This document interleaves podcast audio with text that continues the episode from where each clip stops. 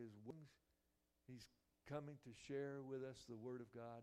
I've so appreciated the Word, Pastor, what God's giving to you to share with us. Amen. Amen. Thank you. Uh, we want to pray for her before we get started. Yeah. Um, so they, uh, John and Chelsea, are taking um, Nova to the doctor tomorrow just to check on some things uh, to make sure that everything's on the up and up. So we want to pray that all things are good. Let's uh, let's stretch our hands towards this family right now. Lord, we just pray right now for Nova Rain. Lord, that you would just touch her body. Lord, any kind of inconsistency that may be there that could be giving uh, discomfort or grief, Lord, that that be, uh, that be made whole, made well. Lord, if it's a creative miracle that needs to happen, then we just pray that that happens in her body right now in Jesus' name. Lord, and if there's anything that's just askew, Lord, just correct it right now. Thank you for peace in her body. Thank you that when she eats, she'll be able to keep everything down and she'll remain healthy, that no uh, sudden jerks or reactions that don't need to be just as part of a normal um, part of growth and development of a baby. So I just also pray for peace over both John and Chelsea right now in Jesus' name, Lord, that you would just give them comfort in the times of, of being parents and, uh, and dealing with raising a child, the little one. So, Lord, we just thank you that you are the Prince of Peace and the mighty God. And so we thank you for all these things in Jesus' name. Amen. Amen. Amen. Awesome. It's good to see them here. So I'm, I'm happy that you guys made it today. You brought the little one. So we, uh, we had been in uh, a series the last probably, I think, seven weeks. We took uh, seven weeks to go over a series called The Good Shepherd. And uh, I'm sure we're going to be talking a little bit back and forth through some more of Psalm 23 at different times just because it's not left me, it's still with me. But uh, I really, I really had a, had a, had a moment where I felt like the Lord illuminated uh, God with us, the Emmanuel. Everybody heard that before? Tis the season, right? We, see, we hear it in songs. We sang it in the song today, and Hark, Hark the Herald Angels Sing. Uh, Emmanuel was in there. And so we, we hear these terms and phrases a lot throughout the years, um, especially over holiday seasons, but we, we kind of just get used to them instead of actually having the weightiness of what those words mean at times and, and what we should really be focusing and concentrating on in the revelation of Emmanuel, God being with us here. And so I, I wanted to do a, a short series uh, throughout this, this month of December called God with Us. And this is kind of the introduction. So we, what I want to do is, is before we get into like reading through a bunch of scripture, I'm just going to kind of walk you through some things verbally, and then we'll get into the word. You guys good with that? Awesome. Okay, so uh, we have in the beginning in the in the book of Genesis. At some point, I want to do a do a series, kind of walking through the book of Genesis, at least the early parts of it, and uh, especially the, the story of creation. I think it's fascinating. But in the beginning, we see that there's a beautiful scene where God creates. He causes things to come into motion, and there's lots of different opinions. Uh, you can talk to different people who are uh, who are PhDs and and people who are scientists, people who study this often, um, especially evolutionary biology and things like that, and they have very specific opinions. And and even within each of those practices, there are many varieties of opinions as far as what this meant for us whenever God created. And just that, that, those, that little phrase, God created the heavens and the earth, has sent people in tailspins just trying to figure out what that means. Where if you're atheistic, you don't believe that there is a God, so then you don't believe that that could have ever happened. And so there's lots of different distinctiveness that comes from that. We're not going to tackle that topic today, but, um, but it's a beautiful thing to be able to recognize that uh, we can get very caught up in the nuances of what could be when we look at this book called the Bible. It's full of great stories, true stories of God with us. We can lose sight of that. We can get caught up on at what point, how many days did it take? What, what was the process? what came first in the middle of this? Was it the elephant or the tiger that came first? How did this work? You know, um, we can get caught up in all those specifics, but lose sight of the actual story of what the Lord is is painting for us here in Scripture. And so we see in the book of Genesis that in the beginning God created the heavens and the earth. And it says that He does one thing, and then He does another thing, then He does another thing. It goes through steps and stages of, of what he went through to, to get us to the place to where we find. And then we see the very last thing he does is he creates man in his own image. Male and female, he created them. It was for the purpose of dwelling with them and having communion with them. Communion and intimacy and shared relationship. This was this was the scene. Really, the first five days was a whole setup, setting the scene for everything that was getting ready to happen. Placing things in the right in the right position so that whenever his beloved would be there, it would be ready for them to take their place. And so we look through and we find that that's a beautiful story of, of God now being with his people. If you look through, uh, and I've mentioned this a few times before, but I'm I love temple theology. And so y- if you talk to anyone who's really into it, you'll find that many scholars believe that Eden was the very first temple that God actually instituted into, uh, into the world.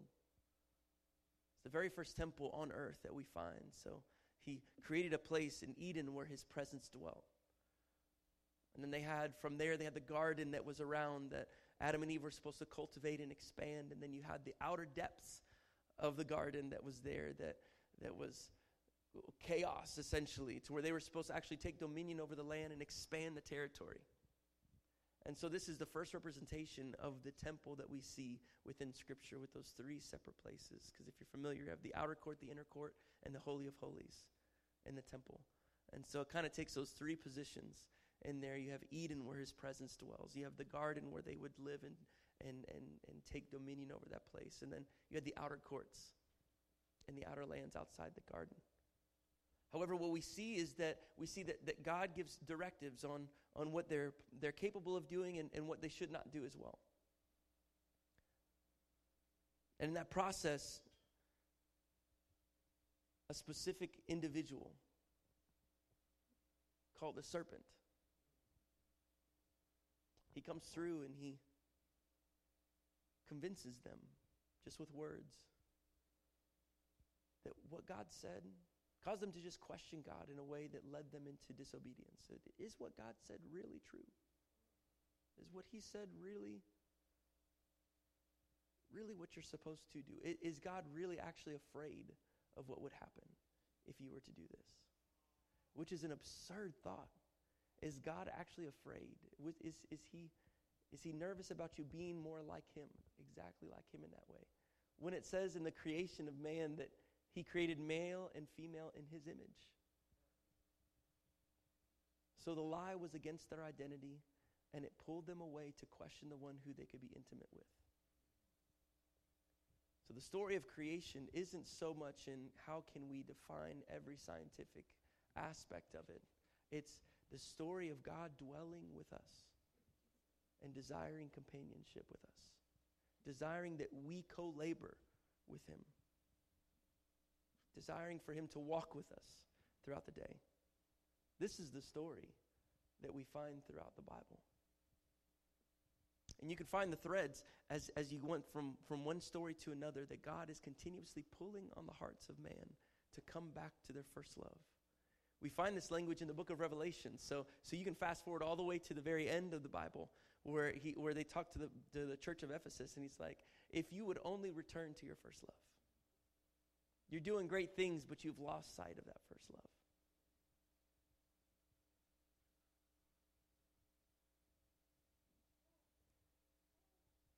And so we see this disobedience happen in the garden, and then there was shame that came upon them for their disobedience, for they knew that they could see when they took of the, the, the fruit of the tree of the knowledge of good and evil, they could see their nakedness, and they felt shame the first time shame was mentioned in the Bible was in this moment. When they did an activity and caused them to feel a certain type of way about their disobedience. And then from that place, they hid. They hid away instead of running to God and running, running towards a, a, an apologetic stance. They tried to hide and they clothed themselves with fig leaves. they covered themselves, hoping that they could remove their own shame of their nakedness, of their decision. They covered themselves in the best way they knew how with the closest thing that they could find. They covered themselves. But in reality, in that covering, they were not met with an easy feeling because as God was walking through the, through the garden, he says,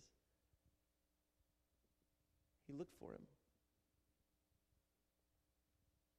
They're like, hey, here I am.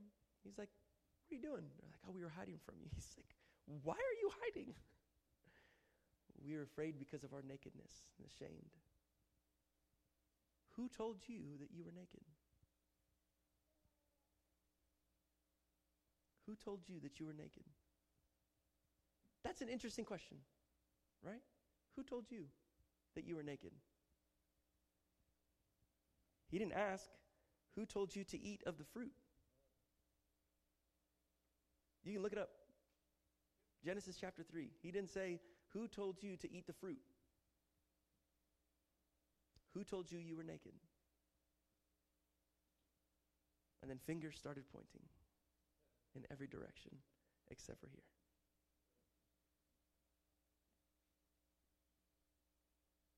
Who told you you were naked? They covered themselves in their own shame and hid away from the from their creator, the one whom they've had intimate walks with in the cool of the day. They hid themselves. The beautiful thing is that God etched in a plan of redemption. A plan of redemption. Because I, I, can, I can relate to Adam and Eve in many ways to where in the days and the times and, and moments, still yet, that whenever I find myself in opposing thought to what the Lord has directed us into, it's very easy for me to want to cover myself and cover my own tracks. Anybody else feel that way too? Okay, I'm in, I'm in the right place. You want to cover your own tracks because you don't want to feel that shame anymore. And so you want to try to fix something before the authoritarian figure comes in. Uh, do, you, remember this as a kid too? You, you, try to reach for the cookies at the top of the top of the fridge, and you kind of teeter a little bit. Maybe, maybe you grab that, that cookie and it's maybe a little bit bigger than you thought it was, and and then you, you knock over the cookie jar maybe it cracks the vase or something like that, or the cookie, the cookie jar that's there. You try to pick it up and try to like place it together enough, and then set it back and hope that it stays. Or maybe if there's a little crack in a spot, you swivel it to the back to where it's like nobody's going to see it. It's it's going to be fine, no problem. Maybe I can put a little glue on it and then swivel it a little bit more, and it'll be good. Try to cover your tracks before someone else comes in. Like the, the moment happens where something falls and you listen. Is there going to be a voice that shouts out, What was that? If you don't hear it, oh, you're fine. You already been trying to take care of it. Or if you hear the voice, What was that? Eh, nothing. Nothing. It was nothing. Oh my gosh. Don't worry about it. It's fine. Nothing nothing happened. Quickly trying to cover up your tracks with the elevation of your voice so that you can mask the frantic nature of what you're doing in that moment to try to hide what you just did. We try to cover ourselves. We try to cover ourselves.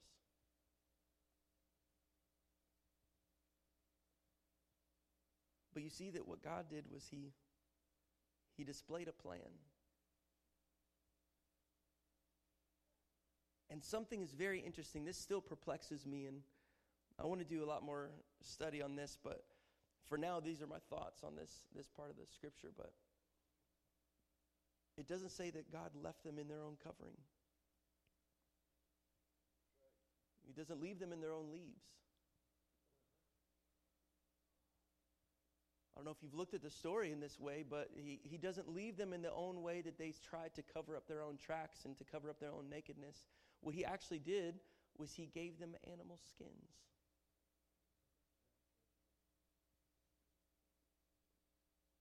He gave them animal skins. So he covered them in the same way that he was planning on covering the weightiness of the sins of humanity. The blood of the Lamb to come and cover the multitude of sins. And it was by God's hand that it was allowed and it was done. It was not by man's plan, it was not by man's doing, it was not by anyone else's ability to supersede their own wrongs. It was the Lord who covered them. Because them alone, they could not adequately cover themselves. And so the shed blood that happened was the shed blood to create a covering for his beloved so that they would not feel shame anymore.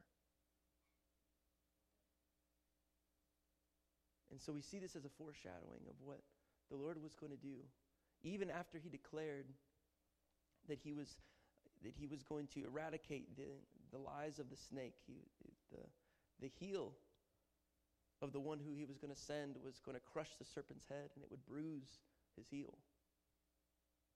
From the seed of the woman that it would come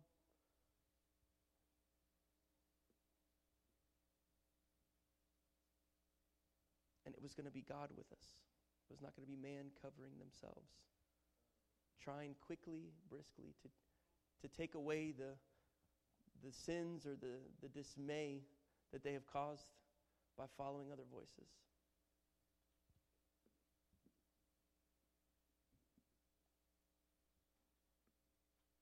And so we, we continue on throughout Scripture, and, and I'm going to fast forward just a little bit. We'll, we'll get into some more specifics in the coming weeks leading up to Christmas. But um, we see in, in Isaiah chapter 7, the prophet Isaiah, there, man, there's a, there's a few prophets that we find in the Old Testament that they went through hell in their life to try to figure out how to try to get Israel back away from their idolatry and moving back into a heart that is for their God.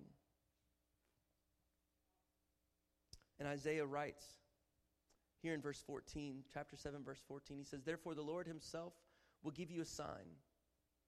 The virgin will conceive and give birth to a son, and will call him Emmanuel.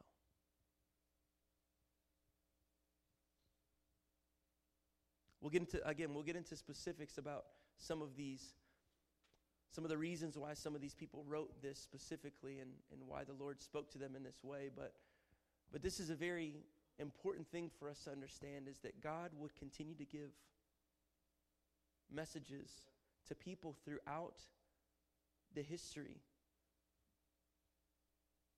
to remind them of the prophecy that he gave Adam and Eve when they were in the garden.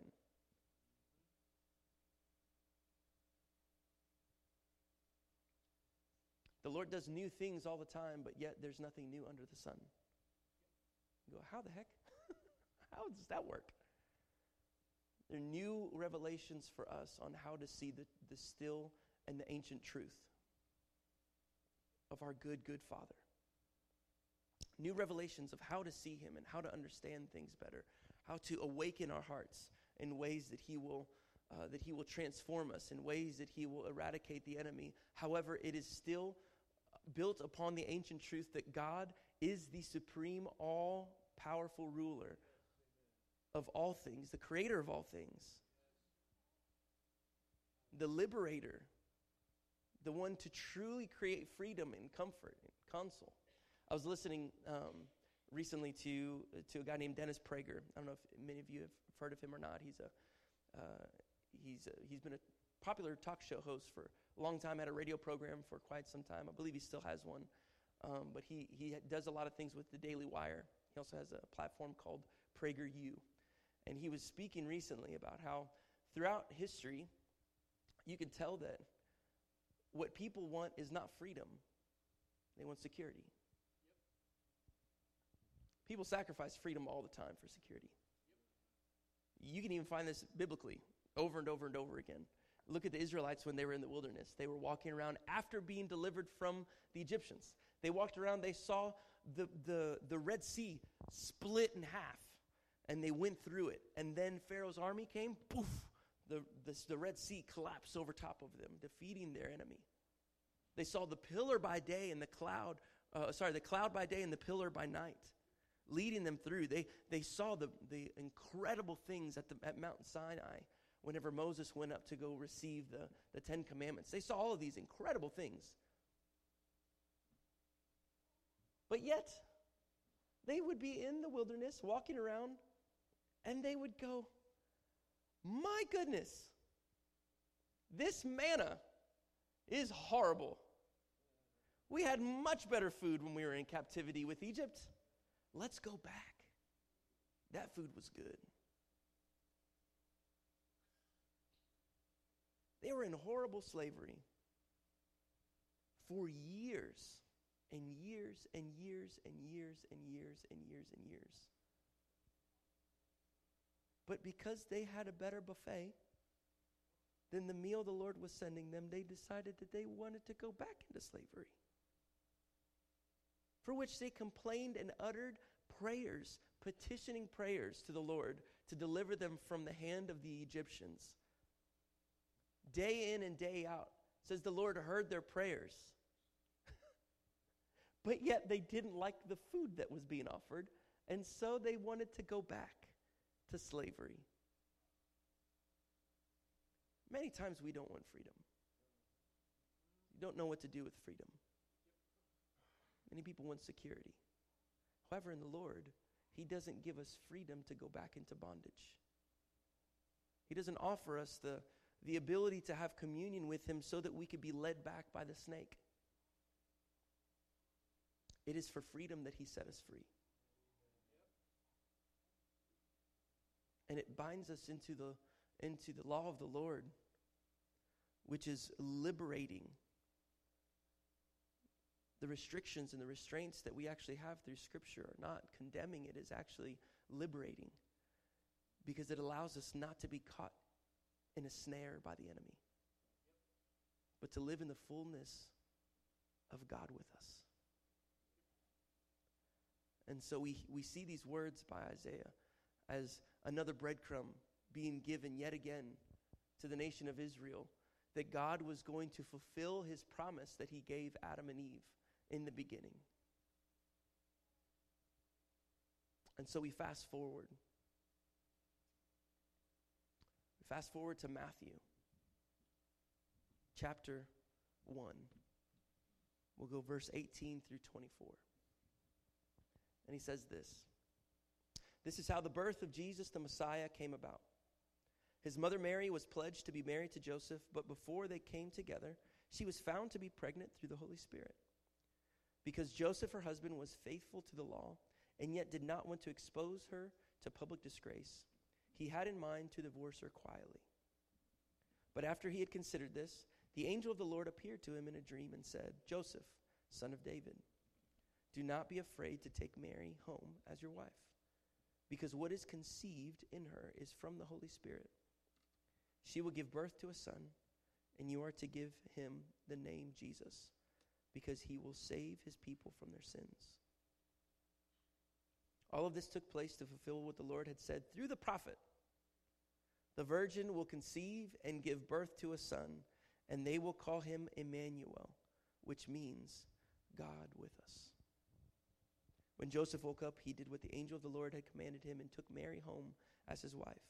But he did not communicate, or sorry, consummate their marriage until she gave birth to a son and he gave him the name Jesus.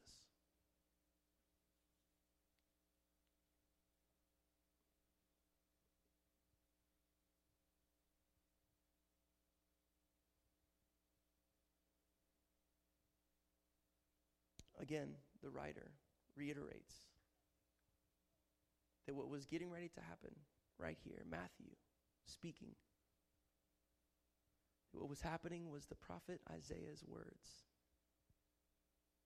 were about to be fulfilled. That Emmanuel was to be present, God with us here. And what he was going to do was he was going to take what we had done with leaves to try to cover our own sins, our own mishaps, to try to bandage all the things that we had we had tried to accomplish on our own. He came to remove those fig leaves and offer a better covering. one that was total and complete and would last, and one where He would be with us forever. I mentioned the last few weeks that,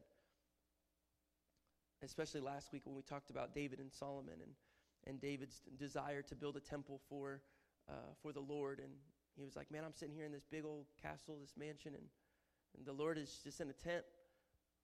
I want to do something for him. And then the Lord visited the prophet Nathan in the dream and said, Hey, look, at no point throughout Israel's history did I require their leader to build me a permanent fixture. It's not about having the biggest mansion that I can dwell in. I was satisfied with being with my people in the tent, going from place to place.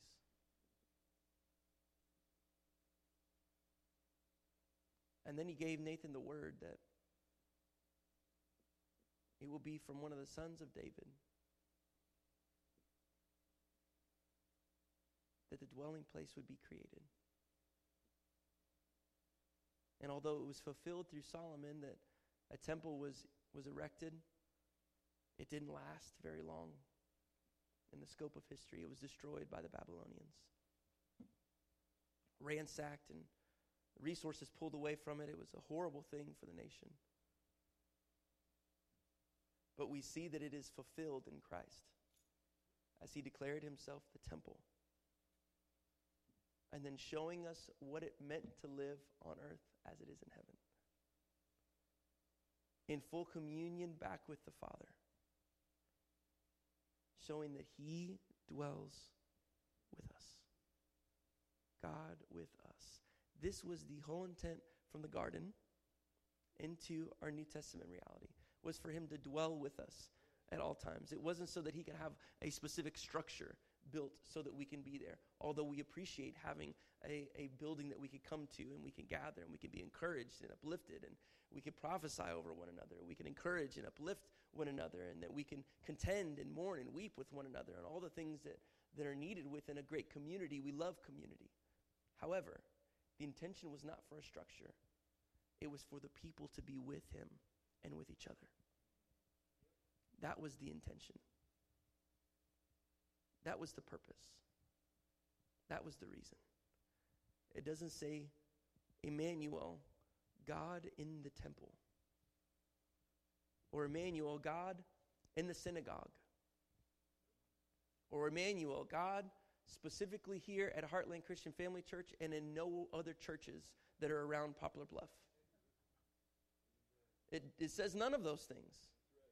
None of those things. It's hogwash. We believe that we have the, the only access to the Holy Spirit just because we enter into these doors of this building.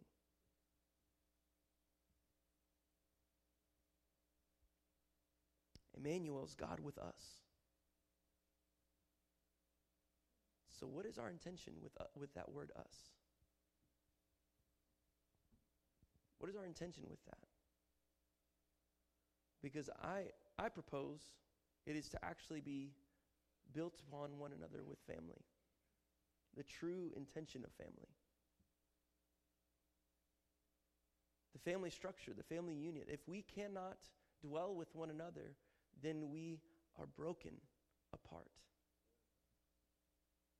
You won't be able to encounter the encouragement that you need, and and you, you'll miss out on insights that somebody else may have gotten from the Lord that He specifically gave to them so that it could be shared with one another. You realize that, that you are not a superhero. I know that I am not a superhero, Zach. That's when, that's when you start to see the different people will, will create a, a, like, a, like a savior mentality about themselves to where nobody else has access to the same thing that they have access to. Which is crazy. God is no res- respecter of persons. As far as He doesn't, uh, He doesn't just want to move in one person's heart. He wants to move in everyone's heart. The beautiful thing that He does is He He has different things that He does in different people, so that everybody can encounter Him in various ways. And it requires us to be with one another because then you'll miss out on the things that He does in somebody else. He is the head of the body. I could just be the pinky fingernail. But you need that. It's helpful.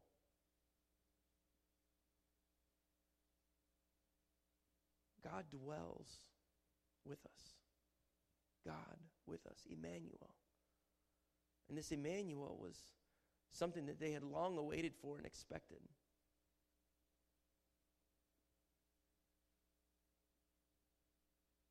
Jesus even says in John 3 when he talks to Nicodemus that uh, the Son of Man has to be lifted up. And, and likens it to the same, uh, same, same scene that we saw in the Old Testament where uh, the Israelites were being bitten by snakes.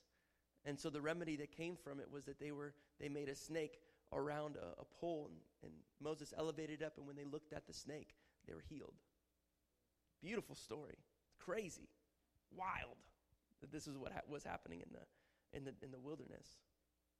But it's now used as a universal sign for healing. You look at any ambulance, and there's a stick, and there's something that's wrapped around the stick. It's the snake. The universal sign now for healing and for restoration in that.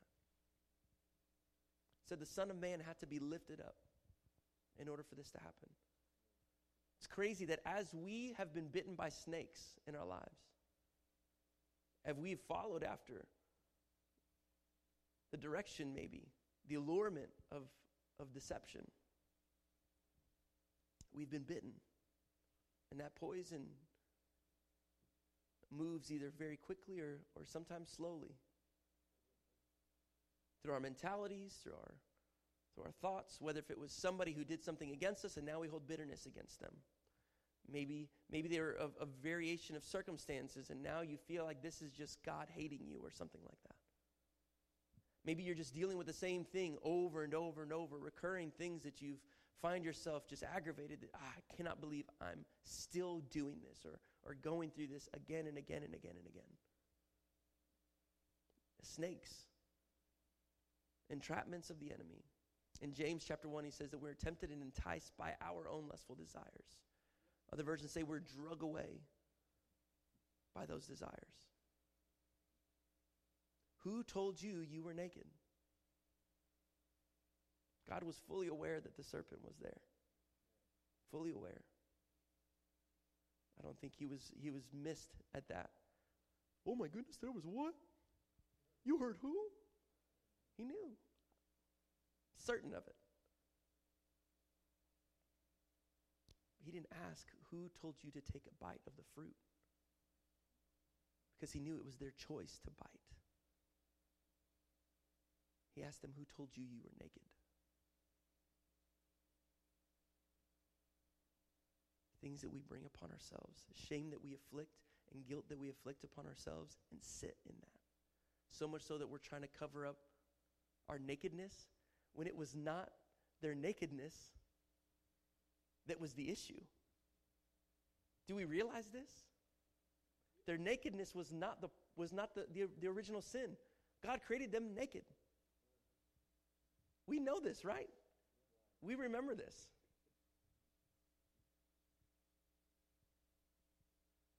Their nakedness was not the issue, it was their decision to follow the voice of someone else that caused them to be deceived about who they were. Now, listen, I'm not, let's, let's get this straight. I'm not going so far into this and being like, so we need to be a nudist colony. No, that's not what I'm trying to say. What I'm trying to say is that in the original intention, the thing that we usually end up going through whenever we experience sin is that we don't address the actual problem. We try to cover up and make a deal about something else. Always deflection. Deflection, deflection, deflection. We don't get to the root cause. a narrative was built up. They, they were aware of the knowledge of good and evil, and what then they were able to, to, to, to do that could be perverse based upon the appearance of one another, and so they covered themselves. But it wasn't the fact that they could do something that would be wrong, it's the fact that they chose to listen to another voice. And so when Jesus came, he didn't come to overthrow the government. That's what they were expecting.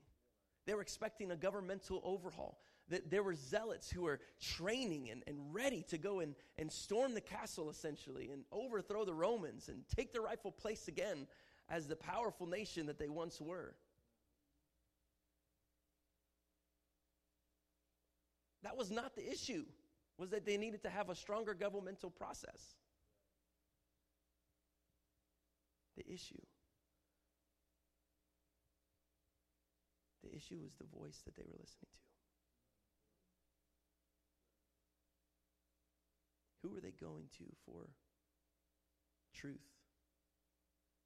Who were they going to for freedom internally? You see, throughout the majority of Jesus' ministry, he healed people of illnesses and set them free of the demonic oppression. Many demonized people. It didn't say he ran for office and tried to run on this one bill. It's not what set people free of demonization.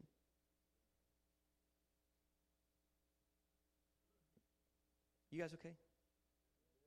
It's God with us. That's that has got to be our full our full understanding. Is that that in the midst of, of and, I, and again I mentioned this a couple weeks ago. We're getting ready to walk into another political season, and we remember how contentious the last two were. Right? We're not amiss to the fact that this nation was crazy for two two cycles of political processes, and I don't foresee this being a really lackadaisical one. But where is our hope found? Who is it in? Sure, there's a bunch of crazy stuff happening around the world. Where does our hope come from? Who will ascend the hill of the Lord? And who will declare his holy word? With clean hands and a pure heart. Blessed are those with a pure heart, for they will they'll see God. Blessed are those who hunger and thirst for righteousness, for you'll be satisfied.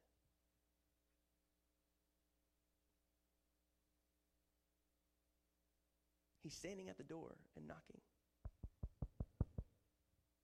because he wants to dwell with us. He wants to dwell with us.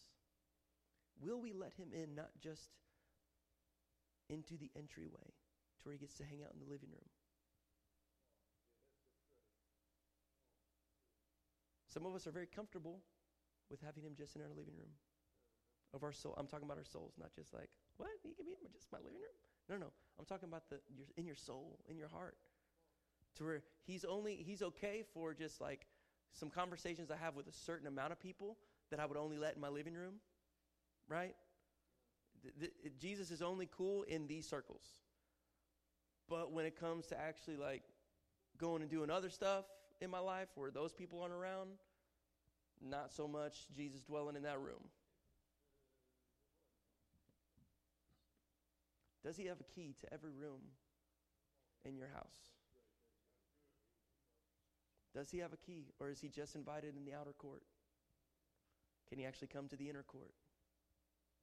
Then can he progress into your inner sanctuary, the Holy of Holies? What have you placed on the altar? What have I placed on the altar? What have I placed on the throne in those ways that could have either helped or hindered my relationship with Him actually dwelling? He doesn't want to just come and visit your temple, He wants to dwell there. Jesus didn't come to overthrow governments. That's why I'm not concerned with the craziness of what's going on politically around. I like to be informed. It's good. I'll read stuff. I'll go through. That's that's awesome. But I'm not going to be overwhelmed and inundated with this information to the point to where it takes my takes my peace. Come on. That's ridiculous. I'm not going to allow that to divide me from people just because they may have a different opinion than I do. What is an opinion? That one person's thought process. Is it truth? I'd love to align myself with truth and not just have opinions all day long. Because we know, uh, uh, for however many political cycles that we've gone through in life. Some of you have, have seen a few more than I have. How often do political figures hold true to every single word that they say when they stand up and talk about stuff? But yet we go bonkers nuts over, but they said, but they said they were going to, but they said this was going to happen.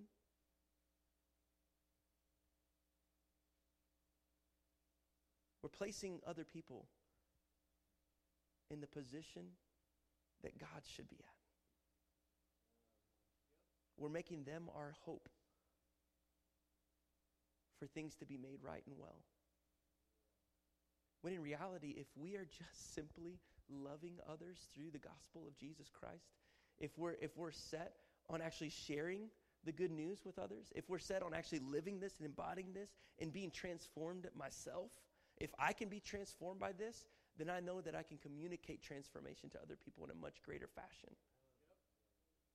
I'm just a dude in southeast Missouri. I'm not sitting in the White House. So why am I concerning myself with trying to transform the White House when that's not my responsibility?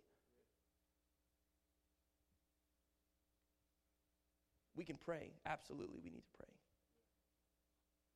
But we do not need to obsess ourselves over things that do not cause us to be, to be transformed by the Holy Spirit.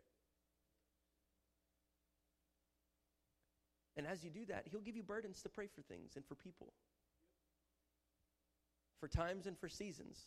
He'll do that. But that's something that you get to co labor with Him about, not something that you can just say that I've been contending for this. It's like, have you? Why?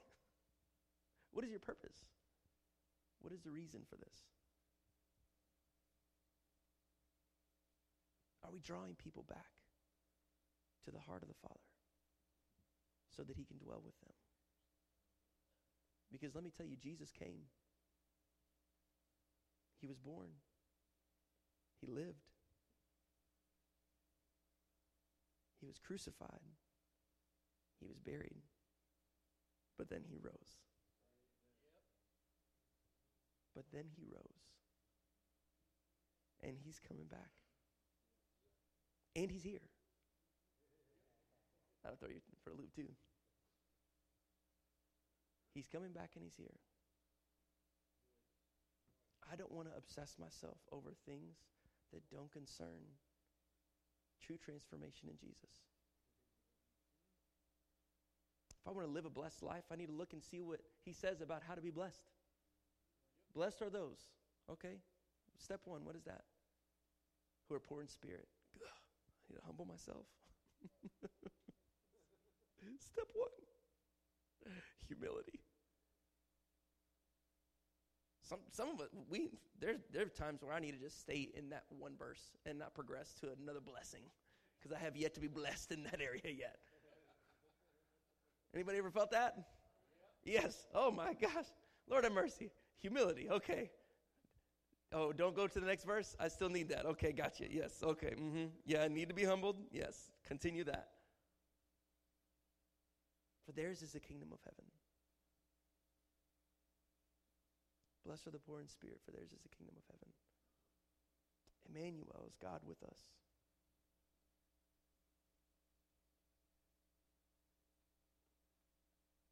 I'll end with this because I, I, I want to go in a million different directions, but I'm going to close this.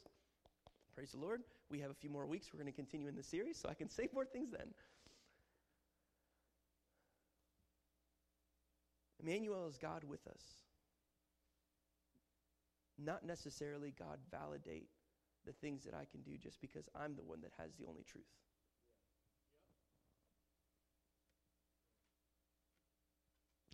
It's like the, you probably heard the story of the mouse and the elephant when they walk across the the uh, uh, oh my gosh, what's that? What's that? Like a bridge. They were walking across a bridge, and the mouse is sitting on top of the elephant. They walk across. It's like it's like shaking everywhere. Whoa, it's crazy. They get to the other side, and the mouse goes, "Whoa, we sure shook that, didn't we?" Pretty sure you did nothing like that, mouse. You could have walked across that thing, and it wouldn't felt an ounce of your weight. It was the elephant underneath you that was doing all the shaking and all the moving. Sometimes we get a big head about being the mouse with the elephant. as if we are the ones who are wielding this this truth or this authority. I was listening. This I'll, I, I promise. I'm ending on this story right here. Promise. Promise. I was listening to a, a testimony uh, interview uh, the, the, over like the last week and a half. Uh, it's like a three-hour interview, so it took like four different, you know, variations of me going through it to actually get through it. But in the middle of this, this man he said that uh, he was a practicing witch in Africa for a long time. Was really high up in uh, kind of their spiritual rankings and stuff. He was a part of the the the covens, and he was a part of the Satanist church over in the UK. And uh, and he said that there was at one point they were in the middle of a session and they were trying to figure out who the people were who were in opposition to their their plans, because all they could see was light around a group of individuals who were praying and interceding. And what he ended up doing is is they did like this whole thing and and he ended up uttering the name of this pastor and all the lights in the facility went off. They were all like whoa.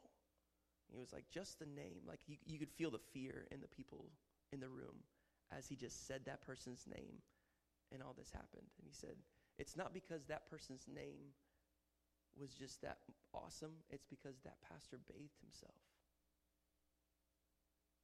in the name of jesus to the extent that it was then effective in the middle of our confrontation.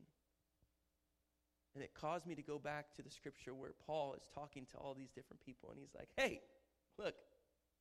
Or sorry, it's the sons of Sceva. The sons of Sceva were where all the things happened, and they, they were telling the spirits, you need to go. This dude was like, yeah, sure. Uh, Paul? Because they said, in the, in the name of Jesus whom Paul preaches, you need to leave. That's how they were trying to cast demons out. And uh, the, the demon said, Paul, I know. I know that guy. Jesus, know him. Who the heck are you? Who is you? And why is you saying this? So it's not just because Paul was so ever loving awesome, it's because he bathed himself in the name of Jesus to the extent that whenever he was in a place, the authority he carried was not his own authority, it was the authority of Jesus. It's not anything that he can have to where he can boast about it. Whenever Jesus sent the, the 72 out, two by two, to go into to pray and to cast out demons, they, they came back. Was that right? 70, excuse me. When it, 72 by 2. That's what I, yeah. When he sent the 70 out two by two to pray uh, healing for the sick and then to cast out demons, or some of his disciples that came back and were like pumped. Dude, demons were leaving. It was awesome. Great, great day. And he was like, You should not rejoice in the fact that demons flee and whenever you cast them. You should rejoice that you're connected with our Father who's in heaven. Your name is written. We miss the mark when we obsessify over things, facilities, and people we should rejoice consistently because God with us, Emmanuel. From the beginning of creation, he desires to be with us. Sent Jesus so that he could be with us. It's not about the size of facilities, it's not about the size of ministry, it's not about the riches that you could that you could conjure up, it's not about you know, uh, this or that. Or the, I mean, goodness, we can go on and on and on and on and on. But do we live truly where we can say, God with us? And has He accessed us? Or do we just give Him the presentation of fig leaves, hoping that that is okay? Because I've covered my tracks enough. Let's stand.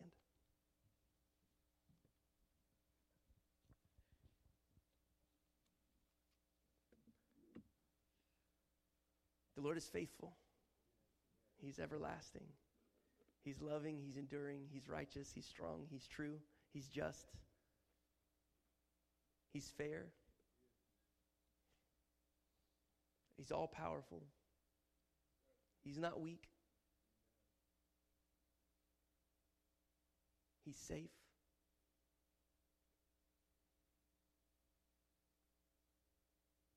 And so, Jesus, we just take these moments right now in full surrender, asking you to reveal the areas of our hearts, Lord, that we have not surrendered to you. Lord, let those doorways in our bodily temple fling wide open so that you can inhabit them as well. Lord, we don't want to hide away anymore from the things that we have done and the things that we feel some shame and regret over to the point to where we miss the root of, of the cause of the things that have happened that we have believed a lie and that we continue to, to have, have a, a, a grip on that lie that made us feel like we had to hide away from you. Lord, let us run fervently towards you. In spirit and in truth, in word and in deed, Lord, so that we can understand the purity that comes with relationship with you. Lord, so that we can understand that you truly do love us and not that we have to earn ourselves into a position of, of gratitude from you. Lord, let us understand that favor comes with intimacy. That, Lord, we, sh- we just need to seek after your face. Laying down our burdens in the process, knowing that if you are my shepherd, I lack nothing and that at every point, every turn, every process of our lives, that you are there with us, Emmanuel. That at the table, in the valley, in correction, in the pasture, you're there. God with us. And so, if you are with us, who could be against us? which really means that if God is for me, then nothing will be able to remove me from the security of relationship with Him because I am in Him and He is in me. Nothing else is greater than Jesus. Nothing else is more powerful than His name. Nothing else holds a higher standard than what it means to follow after Christ in truth and in love. And so, God, I just pray that your love meets each and every person in this room right now. That in those places of inadequacy would be removed, those places of fear would be removed, those places of uncertainty would be removed, and that it would be replaced with your grace, with your love, with your peace, and with the revelation of your triumph over death, hell, sin, the grave. Holy Spirit, move in this place. Have your way in ours in our hearts. We give you praise, honor, glory. In Jesus' name I pray. And everybody said, Amen. You guys have a fantastic Sunday. If you would like prayer or anything, um, we're happy to pray with you uh, over here in the front. Otherwise, enjoy a wonderful Sunday, and we'll see you guys next week for a continuation of this message.